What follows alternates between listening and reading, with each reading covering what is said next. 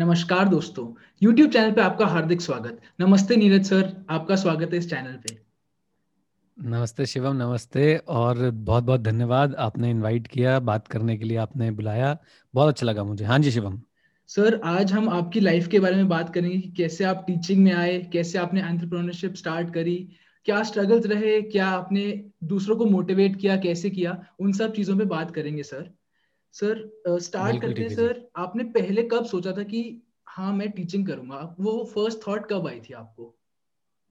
वो first thought आया था भाई जब मैं स्टूडेंट था और हमारे टीचर हैं अजय जैन सर, वो पढ़ाया करते थे, तो उन्हें देख के पहली बार ये थॉट आया था कि टीचिंग करनी चाहिए, टीचिंग बढ़िया है और रेम्यूनरेशन से ज़्यादा है। सेटिस्फेक्शन बहुत ज़्यादा थी उस समय, मतलब मुझे लगता है सेटिस्फेक्शन बहुत ज़्यादा होगी और हुई भी।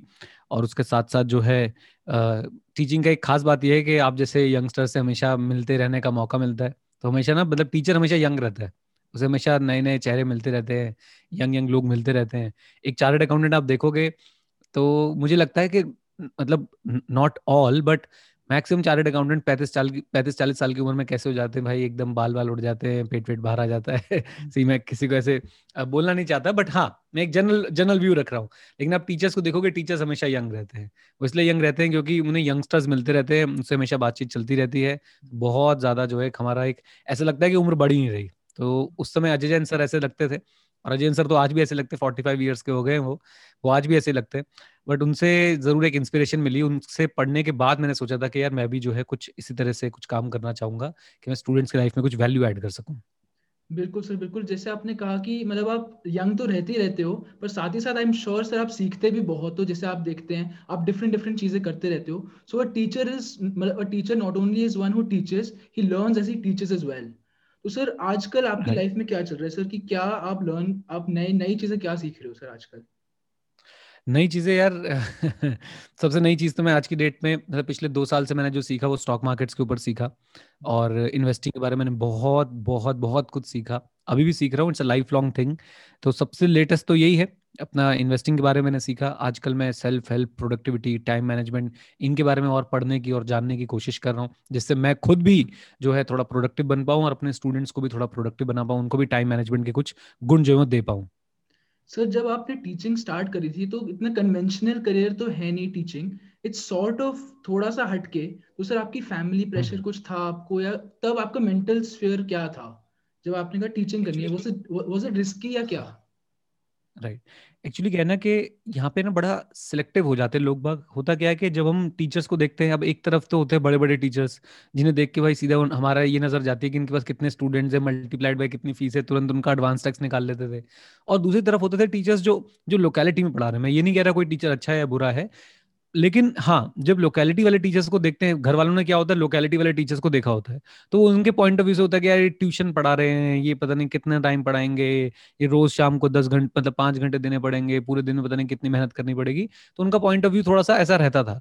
बट अगेन मेरे घर वाले शुरू से इसमें सपोर्टिव रहे कि भैया जो करना है कर लो, तो ठीक है। उनको शायद बैक ऑफ द माइंड में लगता होगा लेकिन उन्होंने कभी फ्रंट में ऐसे बोला नहीं। तो मैंने जब पढ़ाना शुरू किया तो पहले मैंने बिल्कुल वैसे जैसे लोकेलिटी के अंदर पढ़ाते हैं 11th क्लास, 12th क्लास, फिर उसके बाद बीकॉम, इस तरीके से मैंने जो है पढ़ाना शुरू किया। थोड़ा सा रिस्की था उस समय, मतलब एक्चुअली क्या है, मैं शिवम ये भी एक मैसेज देना चाहता हूँ कि जैसे अभी ये पॉडकास्ट है ना, इंडिया में कोई भी चीज़ है ना जो चलती है ना, हम उसके ना फिर रेल बना देते हैं। तो अभी इंडिया में पॉडकास्ट चल रहे हैं और मैं पढ़ रहा था तो कुनाल शाह जो क्रेड के फाउंडर हैं, उन्होंने लिखा भी होता है कि भैया पॉडकास्ट सुनने वाले कम हो गए हैं, पॉडकास्ट बनाने वाले जो हैं वो ज़्यादा हो गए। तो ऐसी अब टीचिंग में भी होता जा रहा है। अभी मेरी बहुत बड़े एक टीचर से बात होती, कहते हैं यार पढ़ने वाले कम हो गए, पढ़ाने वाले ज़्यादा हो गए, और खासकर सीए में तो आपको पता ही है स्टूडेंट्स ऐसे बहुत कम है। सो मेरी एक मतलब मैंने जैसे शुरू किया और उसके बाद मैं जो एक सजेशन देना चाहूँगा जो अपकमिंग टीचर्स हैं या जो टीचिंग फील्ड में आना चाहते हैं वो ये कि भाई आपको ना जरूरी नहीं है कि कोई भी मतलब हर टीचर सुपर हिट नहीं है। There are teachers which are who are struggling, who are actually struggling. और इस लॉकडाउन में, पेंडेमिक में तो बहुत ज्यादा टीचर्स मेरे ख्याल से चले भी गए, बाहर भी हो गए, जस्ट बिकॉज वो पहले फेस टू फेस लेते थे, वो अपना कोई अच्छा ऑनलाइन प्लेटफॉर्म नहीं बना पाए। और मतलब बहुत ग्रीन, ऐसा मत समझो कि बहुत ग्रीन है। होता क्या है कि आपको सिर्फ बड़े टीचर्स दिखते हैं और आपको ऐसे लगने लग जाता है भाई ग्रीनरी है, यहाँ तो कमाई है। जैसे शिवम आपको मैं बताता हूँ, जैसे सीए फील्ड में ऐसा लगता है सीए करने के बाद तो पैसों की बारिश हो जाती है, लोग बाग ये समझते हैं. एंड आपके तो फादर भी चार्टर्ड अकाउंटेंट है, यू मस्ट भी नोइंग कि कितनी मेहनत लगती है उसके बाद भी, और हर कोई नहीं कर पाता. मैं ये नहीं कह रहा कि सीए पैसा नहीं कमाते, लेकिन हर कोई वो लेविश लाइफ नहीं जी पाता जो शायद बहुत सारे चार्टर्ड अकाउंटेंट्स जी रहे होंगे, बहुत जो टॉप मोस्ट चार्टर्ड अकाउंटेंट्स वो जी रहे होंगे.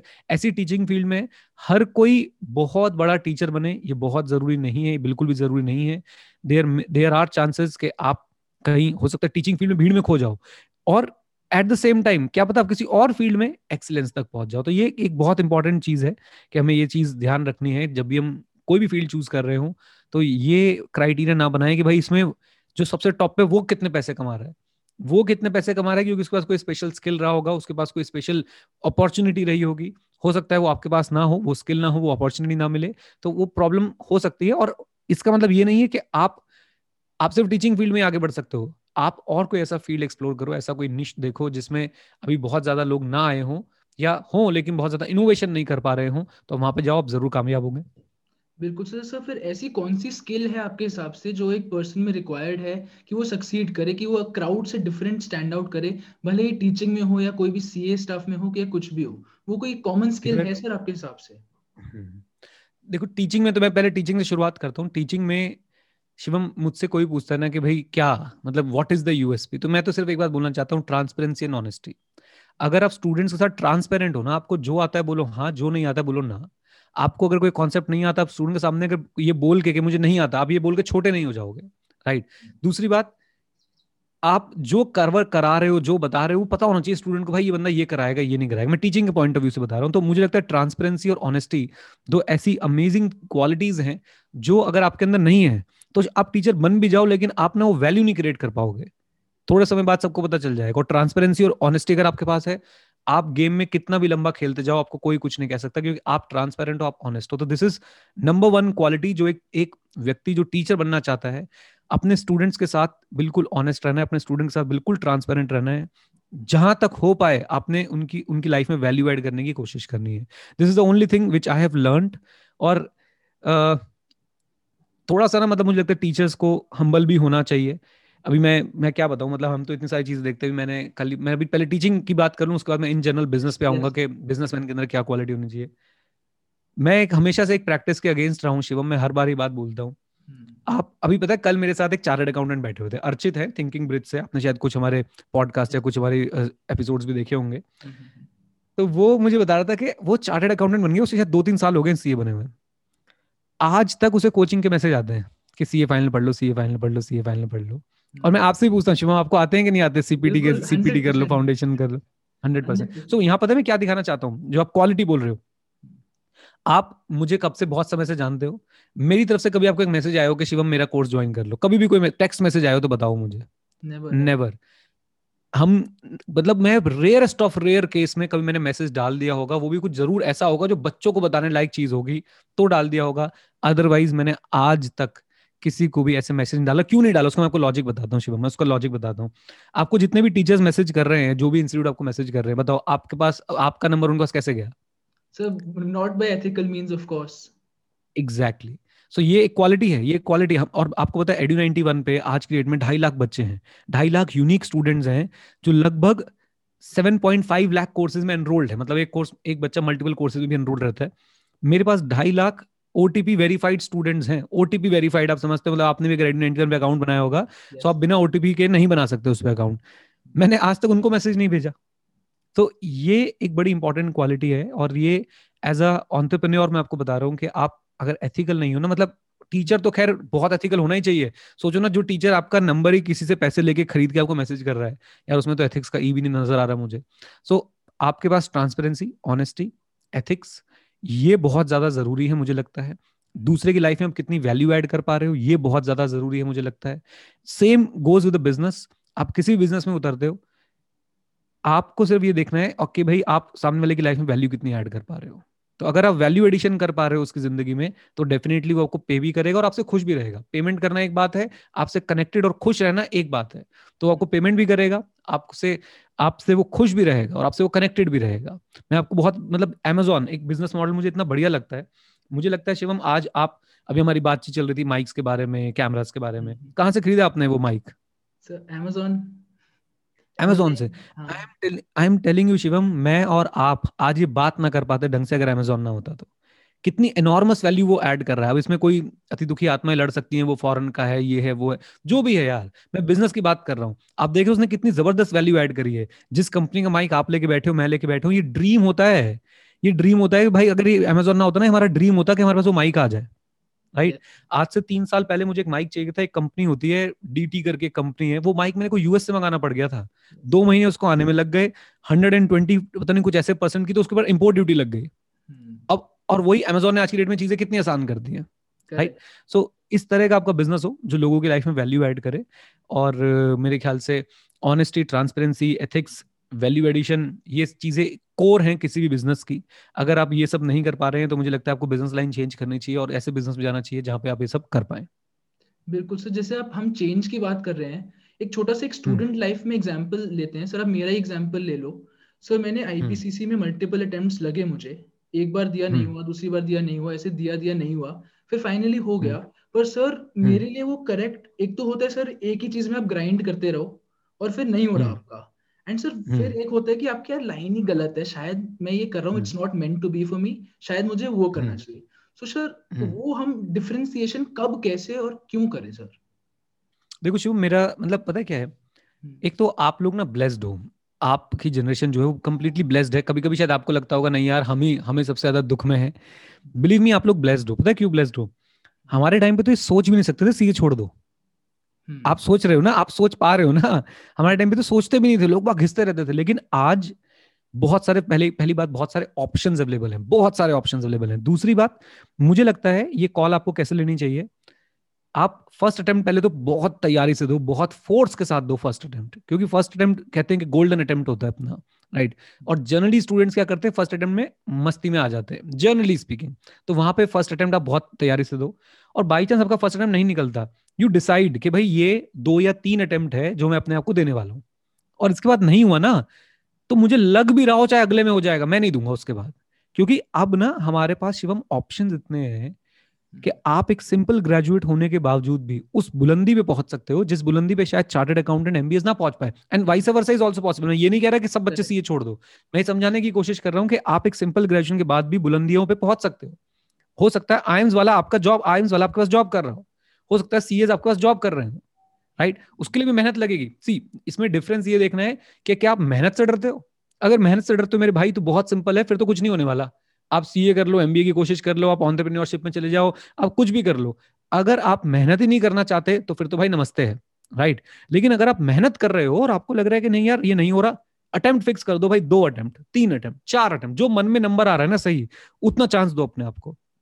और उसके बाद बोलो भाई इसके बाद नहीं हुआ तो मैं नहीं करूंगा, दैट्स इट। और ये हमें ना 2 चीजों को नॉर्मलाइज करना है शिवम। नंबर 1, एक तो फेलियर को नॉर्मलाइज करना है।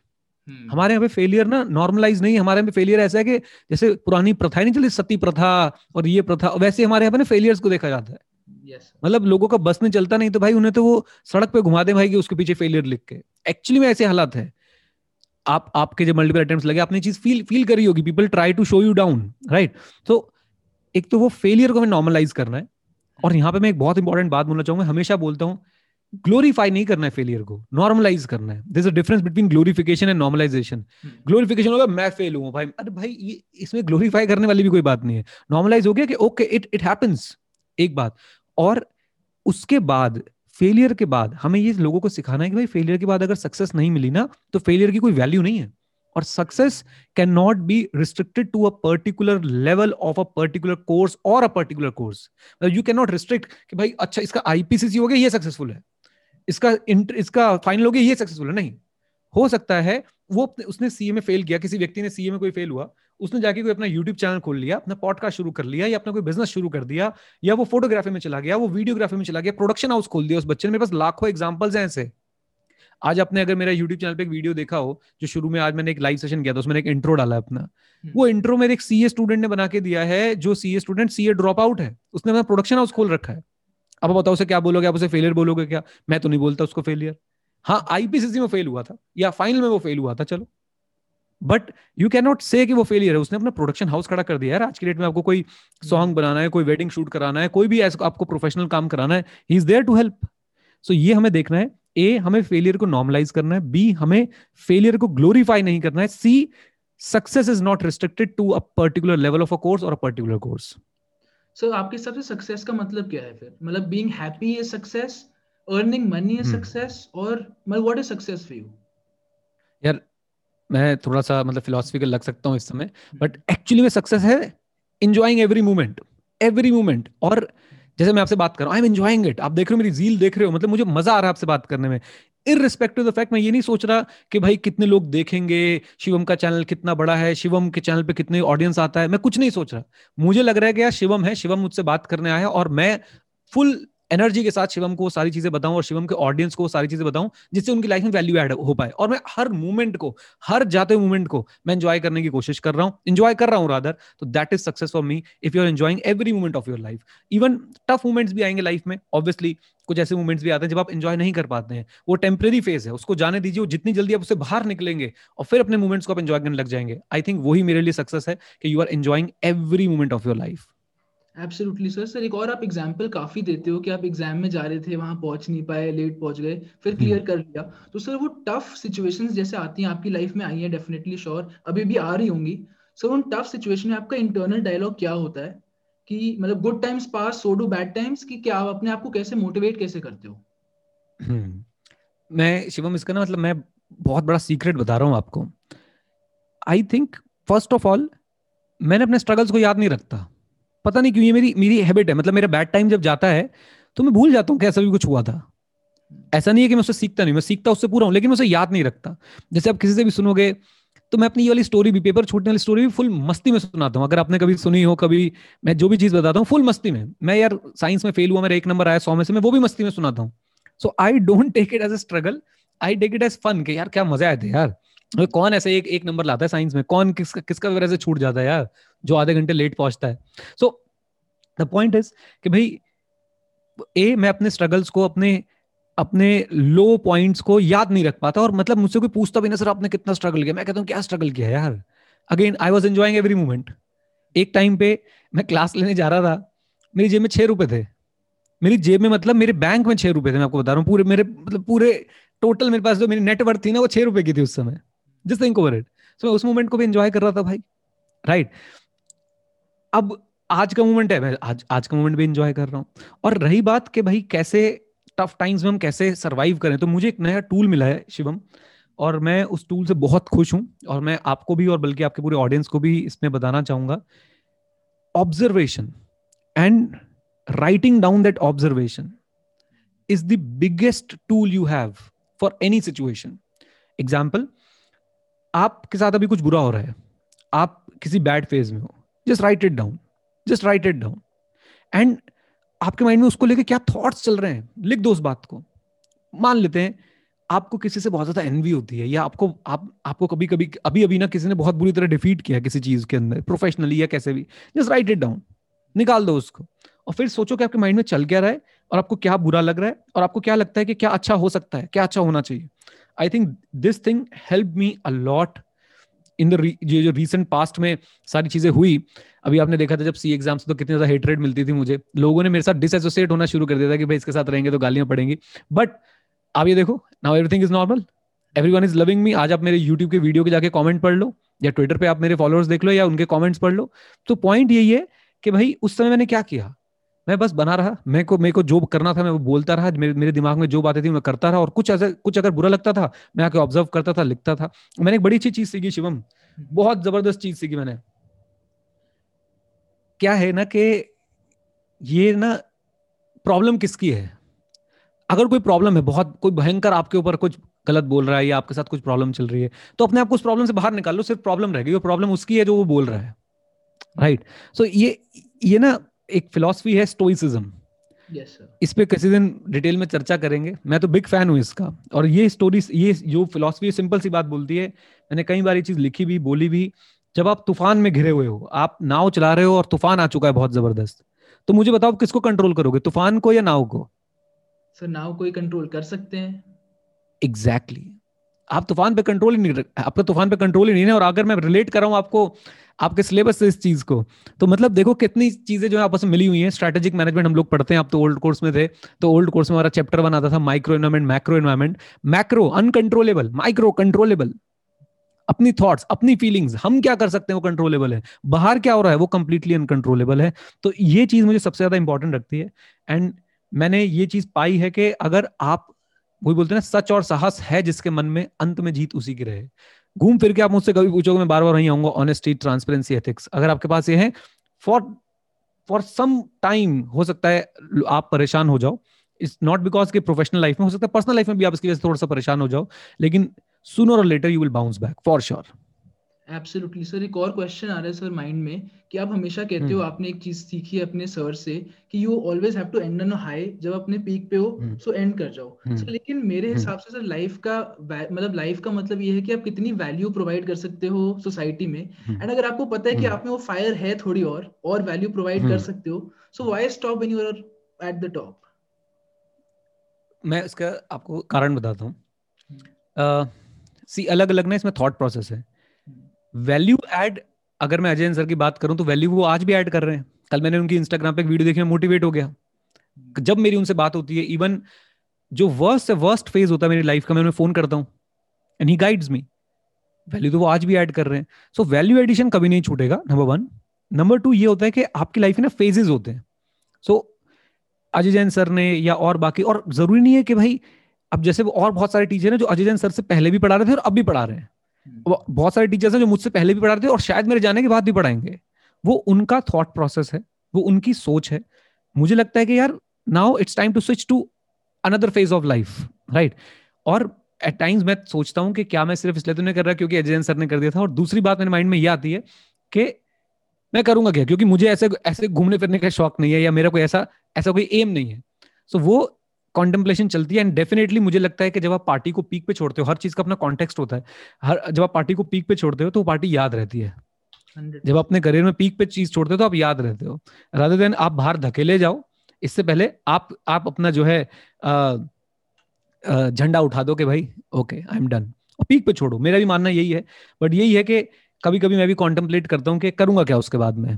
सो वो चीज है। दूसरी बात, वैल्यू एडिशन कभी नहीं छूटेगा। मैंने अभी क्या किया ना शिवम, मैंने एक तो हमारा Edu91 है ही, वो सब जानते ही हैं। मैंने एक नया इनिशिएटिव शुरू कर दिया neerajarora.com पे, और वहां पे सिर्फ और सिर्फ फ्री कोर्सेज हैं, सिर्फ और सिर्फ फ्री कोर्सेज हैं। अभी वहां पे हमने 3-4 क्लब्स हम लोग शुरू कर रहे हैं। One is financial literacy, another is self help, then उसके बाद हमारे पास आता है आपका एक स्टार्टअप क्लब। तो ये 3-4 क्लब्स हम वहां पे शुरू कर रहे हैं, जनरल मोटिवेशन फॉर एग्जाम, और कंप्लीटली फ्री होने वाले हैं। सो वैल्यू मैं उसके थ्रू भी ऐड करता रहूंगा। वैल्यू मेरे सोशल मीडिया हैंडल्स हैं, यूट्यूब चैनल है, उसके थ्रू भी मैं ऐड करता रहूंगा। बट कभी ना आपको एक कॉल लेनी पड़ेगी, और इसका भी डिसीजन, जैसे मैंने आपको बोला ना, आपको पता होना चाहिए कि भाई इतने अटेम्प्ट में देने वाला हूँ। इसका भी डिसीजन जो है अपने माइंड में पहले से होना चाहिए कि this is the time I will work, और उसके बाद जय माता दी, बाहर हो जाएंगे। बिल्कुल सर, बिल्कुल सर। एक सोशल मीडिया जैसे है, एक उसके दोनों पॉजिटिव्स भी है, नेगेटिव भी है सर। एक तो लगता है सर, जब हम सोशल मीडिया पे डाल रहे होते हैं, we are seeking external validation कि यार अगर मेरी पोस्ट पे 100 लाइक्स आ गए तो ये अच्छी है, नहीं आए तो गंदी है। तो सर इसलिए सोशल मीडिया पर्सनली बताऊं मेरे लिए थोड़ा टॉक्सिक हो रहा है अभी आजकल की फेस। तो सर आपकी मतलब लोग पोस्ट क्यों करते हैं आपके हिसाब से? सोशल मीडिया टॉक्सिक ही है, टॉक्सिक हो नहीं रहा है, टॉक्सिक ही है वो। और ये पता है आपको, पता है यूट्यूब वाले, जैसे मैं यूट्यूब पे वीडियो बनाता हूँ, आपने देखा होगा मैं वीडियो के शुरू में बोलता हूँ इतने लाइक्स का टारगेट है, राइट। क्यों बोलता हूँ मैं इसको बहुत क्लैरिफाई करके बताता हूँ क्यों बोलता हूँ मैं। भाई साहब, यूट्यूब का एल्गोरिदम ऐसा है कि जितनी एंगेजमेंट होगी उतनी वीडियो पुश होगी। यूट्यूब के हर सोशल मीडिया प्लेटफॉर्म का एल्गोरिदम ऐसा है, जितने लाइक्स, जितने रीट्वीट, जितने शेयर, जितनी ये सारी चीजें आएंगी उतना ज्यादा वो जो है पुश करेगा उसको। My intentions are very clear. मेरे को पता है कि मैं क्या बोल रहा हूँ, मेरे को पता है कि मैं उस वीडियो के अंदर अगर मैं कोई इंपॉर्टेंट इन्फॉर्मेशन बता रहा हूँ तो मैं चाहता हूँ वो लोगों तक पहुंचे। अगर आज की डेट में, मतलब मान लेते हैं आने वाले एग्जाम्स के अंदर 60,000 बच्चे बैठने वाले हैं और वो वीडियो का 60,000 बच्चों तक पहुंच जाते हो, कितनी अच्छी बात है। सो मेरा तो सिंपल एम रहता है अच्छा, उसमें भी लोगों को हेटरेट देनी होती है कि सर लाइक्स के लिए बोल रहे हैं, इसके लिए बोल रहे हैं। तो मेरा टारगेट वो रहता है। अदरवाइज अगर आप मुझसे पूछोगे तो सोशल मीडिया टॉक्सिक था, सोशल मीडिया टॉक्सिक है और सोशल मीडिया टॉक्सिक रहेगा। टॉक्सिसिटी हमें खत्म करनी है, हमें उस टॉक्सिसिटी में से बाहर निकल जाना है। और वो टॉक्सिसिटी में से बाहर कैसे निकलना है? अगर शिवम आपने मुझे पहले इंस्टाग्राम पे देखा हो, मैं पहले सिर्फ 14-15 लोगों को फॉलो कर रहा था, आज आप जाके देखोगे मैं किसी को भी फॉलो नहीं कर रहा हूँ। ट्विटर पे मैं सिर्फ 14-15 लोगों को फॉलो कर रहा था, अब मैं किसी को भी नहीं कर रहा हूँ। और ट्विटर पे मैं आपको बताता हूँ, ट्विटर का जो टी है ना वो टॉक्सिसिटी के लिए ही है। ट्विटर पे आप नॉलेज बहुत सारी ले सकते हो और आप परेशान भी बहुत ज्यादा हो सकते हो, खासकर वहां पे जो पॉलिटिकल हेटरेट चलती है वो बहुत जबरदस्त होती है।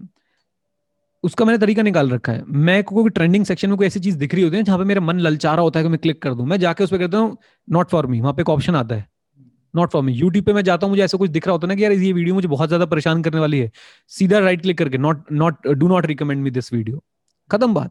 तो ये अपने हाथ में हमारे, आप ये सोचो कि जैसे शिवम इस बात का सोच के देखो कि आपका हाथ वो उठवा के वहां पे क्लिक करवा देते, क्या पावर है सोशल मीडिया की, राइट। तो वो आपके सोचना, आपके हाथ पे, आपकी इंद्रियों पे आपका कंट्रोल नहीं है, और वो कंट्रोल जिसने पा लिया मेरे ख्याल से वही असली किंग है भाई दुनिया का। फोकस, डिस्ट्रैक्शन फ्री वर्क, ये थोड़े दिनों बाद बैलेंस शीट में एसेट साइड पे दिखाने पड़ेंगे, एंड बिलीव मी लोगों की लायबिलिटी है ये, और जिसके एसेट साइड पे शो होंगे वो बंदा सुपर हिट होने वाला है। वो कुछ भी कर सकता है, जो फोकस कर सकता है, अनडिस्ट्रैक्टेड काम कर सकता है, इंटेंस वर्क कर सकता है, घंटों घंटों बैठ के अपने काम पे फोकस कर सकता है, वो किंग है। और सोशल मीडिया इसमें सबसे बड़ा जो है वो एक बैरियर है, सोशल मीडिया को सबसे ज्यादा रोक रहा है। And why people post, yes people post for validation, मैंने ये बात देखी है और मैं बात कहना भी चाहता हूं आपके चैनल के माध्यम से।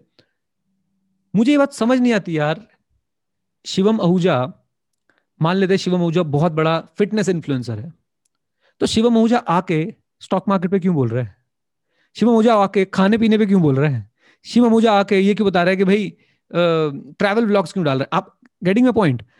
ये कल मेरी अजय जैन सर से बात हो रही थी, उन्होंने भी यही बात बोली, कहते यार यही प्रॉब्लम हो गई है आज की डेट में, हर कोई हर चीज करना चाहता है। सो प्रॉब्लम है कोई? ये चीज ना मुझ पे भी अप्लाई होती है, मतलब आप बच्चे बोलेंगे सर आप भी तो ये करते हो, भाई देखो मैं क्या करता हूँ, मेरे को लगता है मेरे से 3-4 डोमेन है, एक तो सीए, ऑब्वियसली सीए रिलेटेड कुछ भी होगा, स्टडी रिलेटेड, बल्कि स्टडी बोलूंगा मैं उसको, सीए है, एसीसी है, इनसे रिलेटेड कुछ भी होगा मैं बोलूंगा, राइट। दूसरी बात मुझे लगता है भाई स्टॉक मार्केट में नेचुरल नैक है मेरा, भाई मैंने crore and crore rupees invest कर रखे हैं, मैंने खुद इसमें बहुत मेहनत करके इस चीज को सीखा है, मैं बोलूंगा भाई। तीसरा मुझे लगता है वो जो मोटिवेशनल चीज है, वो जो हमेशा से मुझे शायद मेरे टीचर से मुझे विरासत में मिली, वो मैं पास ऑन करूंगा। इसके अलावा मैं ज्यादा कुछ करता नहीं हूँ। एक मेरा व्लॉगिंग चैनल है, व्लॉगिंग चैनल को मुझे कोई चिंता ही नहीं है कि वो चलेगा नहीं चलेगा, क्या होगा क्या नहीं होगा। I am telling you Shivam, 5 साल बाद जब मैं उस चैनल को देखूंगा तो मैं बहुत खुश होने वाला हूँ। जिस तरह की मेमोरीज मैं वहाँ पे क्रिएट करके रख रहा हूँ, मैं बहुत खुश होने वाला हूँ। सो उसका अलग ही एक पर्सपेक्टिव है, उसका अलग ही एक टारगेट है। एंड मैं यहाँ पे आपके चैनल पे भी बोल देता हूँ, रिसेंटली मैंने अपने स्टाफ को मैसेज किया है, नीरज अरोरा वाले जो मेन चैनल है उस पे जितनी भी वीडियोज हैं हमने सब डीमोनेटाइज कर दी हैं, यानी वहां पे एक भी वीडियो आपको मोनेटाइज नहीं मिलेंगी, एक्सेप्ट जिन वीडियोस पे कोई कॉपीराइट कंटेंट आईडी आया होगा। आप तो समझते होंगे, बाकी लोग तो नहीं समझेंगे। जिन पे कंटेंट आईडी क्लेम आ जाएगा शायद वो मोनेटाइज हो, जैसे भी जरीन की वीडियो डाली थी उसमें मैंने गली बॉय का गाना लगा दिया था तो उस पे एड्स आ रही है। बाकी मेरी जितनी भी वीडियोज आप देखोगे, आई एम श्योर मेरे स्टाफ का मुझे मैसेज भी आ गया कि सर हमने सारी वीडियोज को डीमोनेटाइज कर दिया है। मैं पूरे यूट्यूब को अपने जहां पे भी मेरे चैनल्स हैं मैं कोशिश कर रहा हूँ सबको मैं डीमोनेटाइज कर दूं, और बल्कि मैं तो अपनी खुद की एक यूनिवर्स क्रिएट करने की कोशिश कर रहा हूँ। ये यूट्यूब, ये ट्विटर, ये सब हमारे ऑडियंस का जो है वो मिस यूटिलाइजेशन कर जाती है।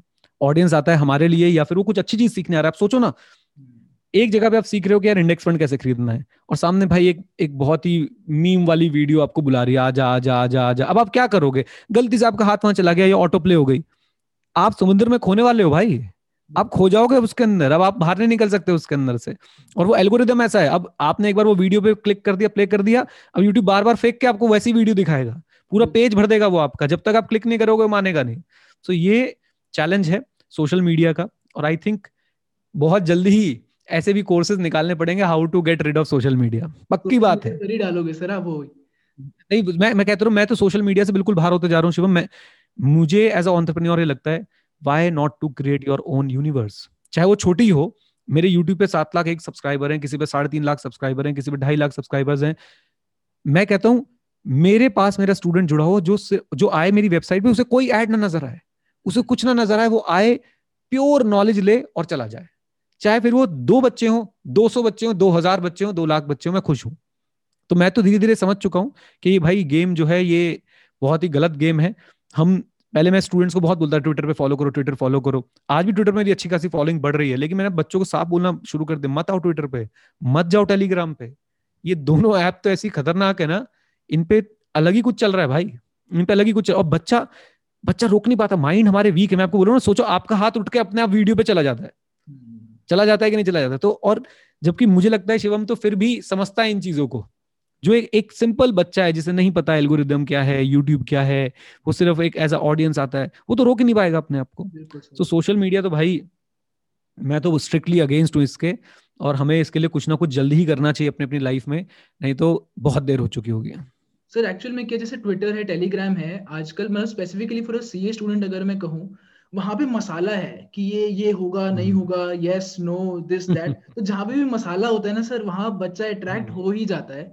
तो मसाला सर ऑब्वियसली फिर वो अट्रैक्ट कर ही देता है सर। लास्ट ये मैं कहता हूँ, इसी मसाले के चक्कर में ना भाई, इसी मसाले के चक्कर में लास्ट अटेम्प्ट में इतने बच्चों के पेपर खराब हुए हैं। मेरे पास पेरेंट्स के फोन आए हैं, मेरे पास शिवम पेरेंट्स के फोन आए हैं कि सर हमारे बच्चों के पेपर रह गए, और मतलब एक पेपर देने के बाद सर ये तो दूसरा पेपर देने नहीं जा रहे हैं, सर ये तो कर ही नहीं पा रहे। और ऐसे ऐसे बच्चे जो अच्छे मार्क्स लेके पास हुए, रैंक्स के साथ पास हुए, ऐसे स्टूडेंट्स के। तो ये जो मसाला है ना भाई, यही आपका ना पूरा का पूरा जीवन भ्रष्ट कर देता है। तो इससे दूर रहने, और मैं कहता हूँ ना स्टोइसिज्म, भाई दुनिया में आग लग रही हो, मैं किस चीज को कंट्रोल कर सकता हूँ मैं वो देखूंगा। Yes sir. दुनिया में कितना ही मसाला लग रहा हो भाई, मैं किस चीज को कंट्रोल कर सकता हूँ मैं वो देखूंगा, दैट्स इट। हाँ जी।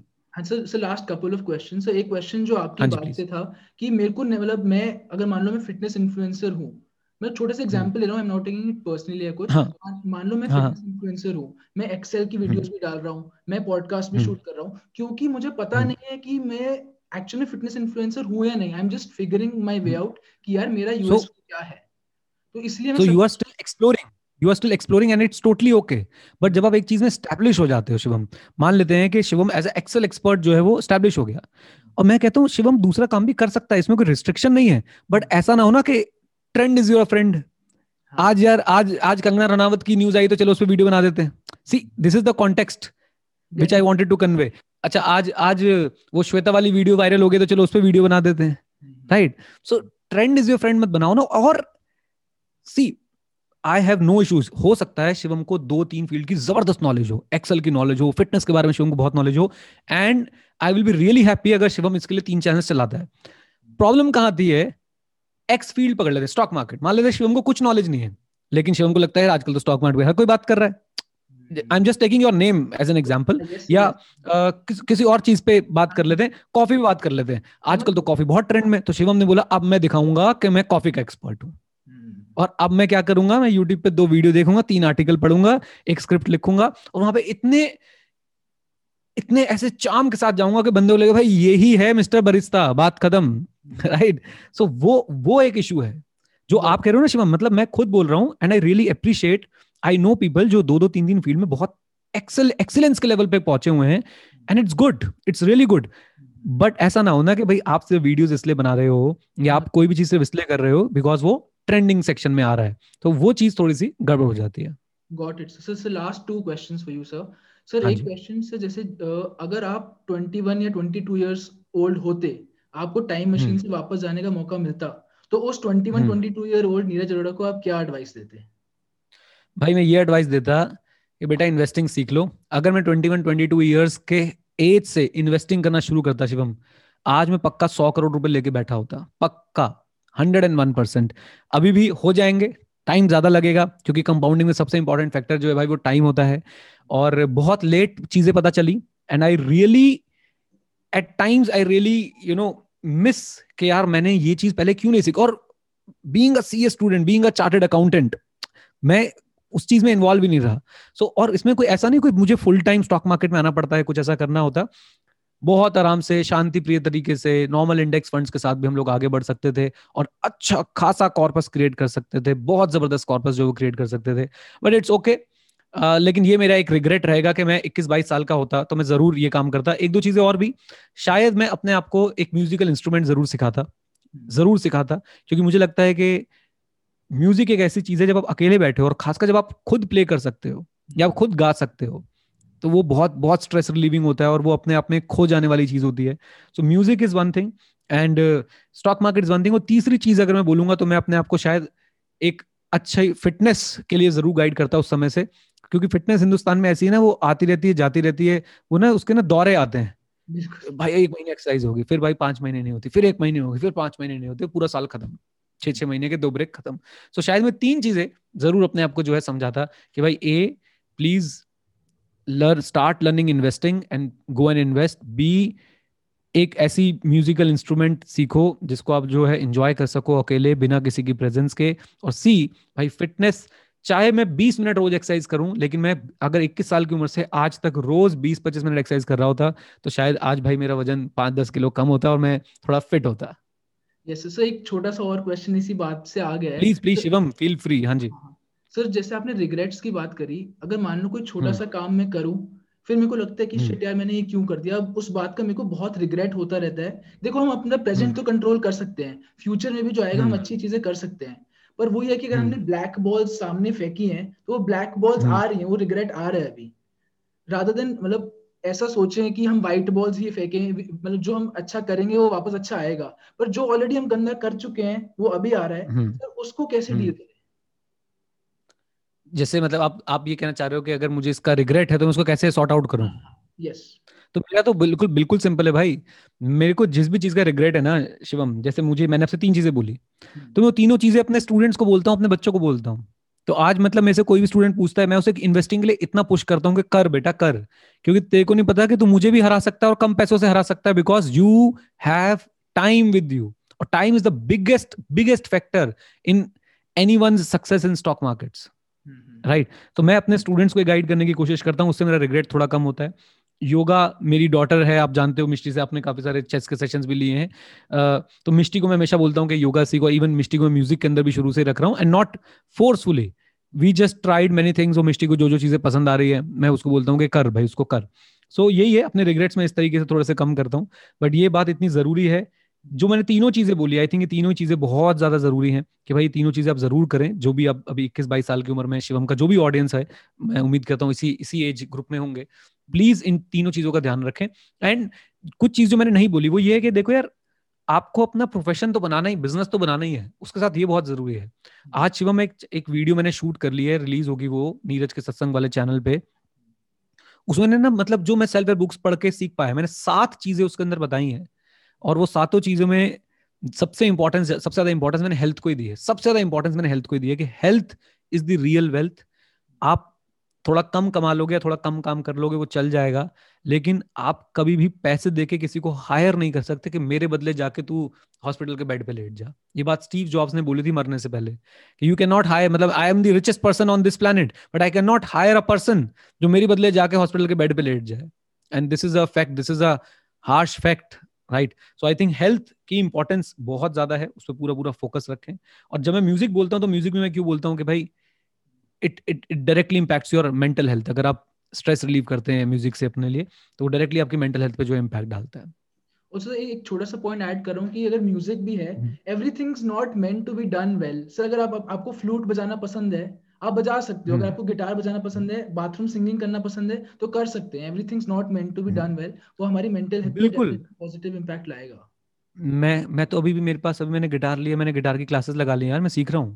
और मैं चाहे जैसा मर्जी सीखूं, मैं हफ्ते में 1 घंटे बैठता हूँ, कुछ भी करता हूँ धीरे धीरे बैठ के। सुबह सबसे पहले उठ के मैं क्या करता हूँ, जनरली मैं एक्सरसाइज वगैरह वर्कआउट वगैरह कर लेता हूँ। उसके बाद मिष्टी सुबह उठ के पियानो प्रैक्टिस करते हैं, तो मैं जाके 10 मिनट उसके बाद बैठ जाता हूँ कि क्या कर रही है, कैसा बजा, मैं कभी उसको टोकता नहीं हूँ, अच्छा बजा रही है, क्या प्ले कर रही है, करना एंजॉय कर। सो वो चीज आपने बिल्कुल ठीक बोली कि परफेक्शन के चक्कर में आप इसको स्ट्रेस रिलीव करने के लिए कर रहे हो। अगर आपको यही स्ट्रेस हो गया कि यार परफेक्शन है, तो आई थिंक वो बात बनती हुई नजर नहीं आती है।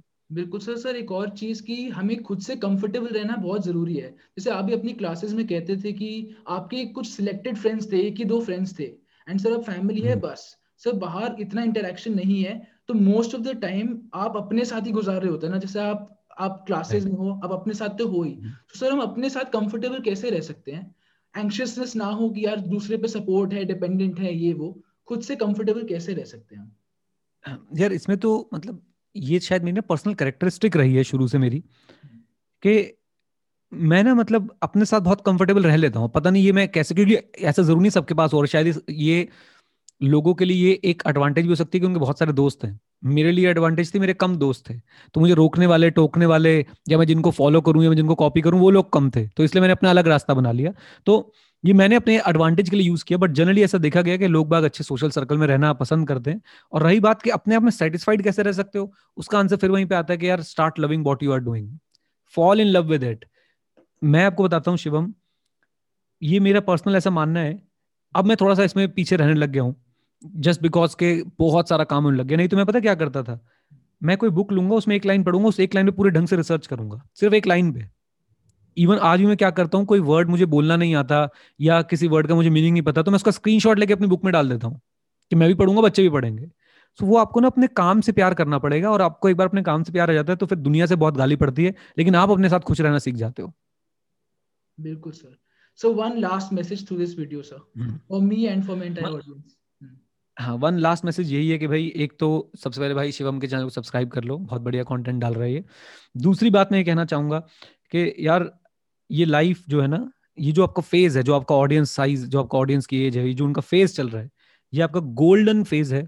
फुल एंजॉय करो इस फेज को, लेकिन साथ साथ स्किल्स एक्वायर कर लो, ऐसे स्किल्स जो आपको आगे बढ़ने में मदद करेंगे। आपकी सेटिस्फेक्शन बहुत ज्यादा जरूरी है। नहीं तो मैं आपको बताता हूँ कि कोई फायदा नहीं ऐसे जीवन का कि आप सुबह उठ रहे हो और आप जॉब इसलिए कर रहे हो कि भाई EMIs भरनी है। कोई फायदा नहीं ऐसे जीवन का कि आपने सिर्फ और सिर्फ पैसा, कहीं जाना है इसलिए पैसा ला रहे हो। तो आप अगर अभी से थोड़ा सा मोटिवेटेड रहेंगे, थोड़े अच्छे स्किल्स सीखेंगे, अभी से इन्वेस्टिंग करना शुरू करेंगे, और ये सब आपको ही करना, ओनस आपके ऊपर ही है, कोई भी नहीं आने वाला आपके पास, तो सारा बर्डन जो है ना वो आपके ऊपर ही है। और इसको बर्डन ना समझ के रिस्पॉन्सिबिलिटी समझिए, बल्कि इसको एक जर्नी समझिए, पूरी जर्नी को एंजॉय करते चलिए, हर मोमेंट को एंजॉय करते हुए चलिए। तो बस अपनी एक्टिव इनकम पे ध्यान रखना है, अपनी इन्वेस्टिंग हैबिट्स पे ध्यान रखना है, अपनी मेंटल और फिजिकल हेल्थ पे आपने ध्यान रखना है। आई थिंक यही मेरा मैसेज है, और जिसने भी इन तीनों चीजों पर ध्यान रख लिया उसके लिए गेम बन गई। और एक्टिव इनकम कैसे होती है, learn a lot, apply a lot. जो सीखते हो उसे अप्लाई करो, फिर सीखो, फिर अप्लाई करो, फिर सीखो, फिर अप्लाई करो। जितने भी आज तक हमारे बड़े बड़े साइंटिफिक डिस्कवरीज, इन्वेंशन हुई, वो सब ऐसे हुई, एक्सपेरिमेंट, लर्निंग, ऑब्जर्वेशन, रिपीटिंग, हमने भी वही काम करना है। That's it. Thank you so much sir, thank you so much for coming, it was a pleasure having you sir. बहुत बढ़िया Shivam, thank you very much.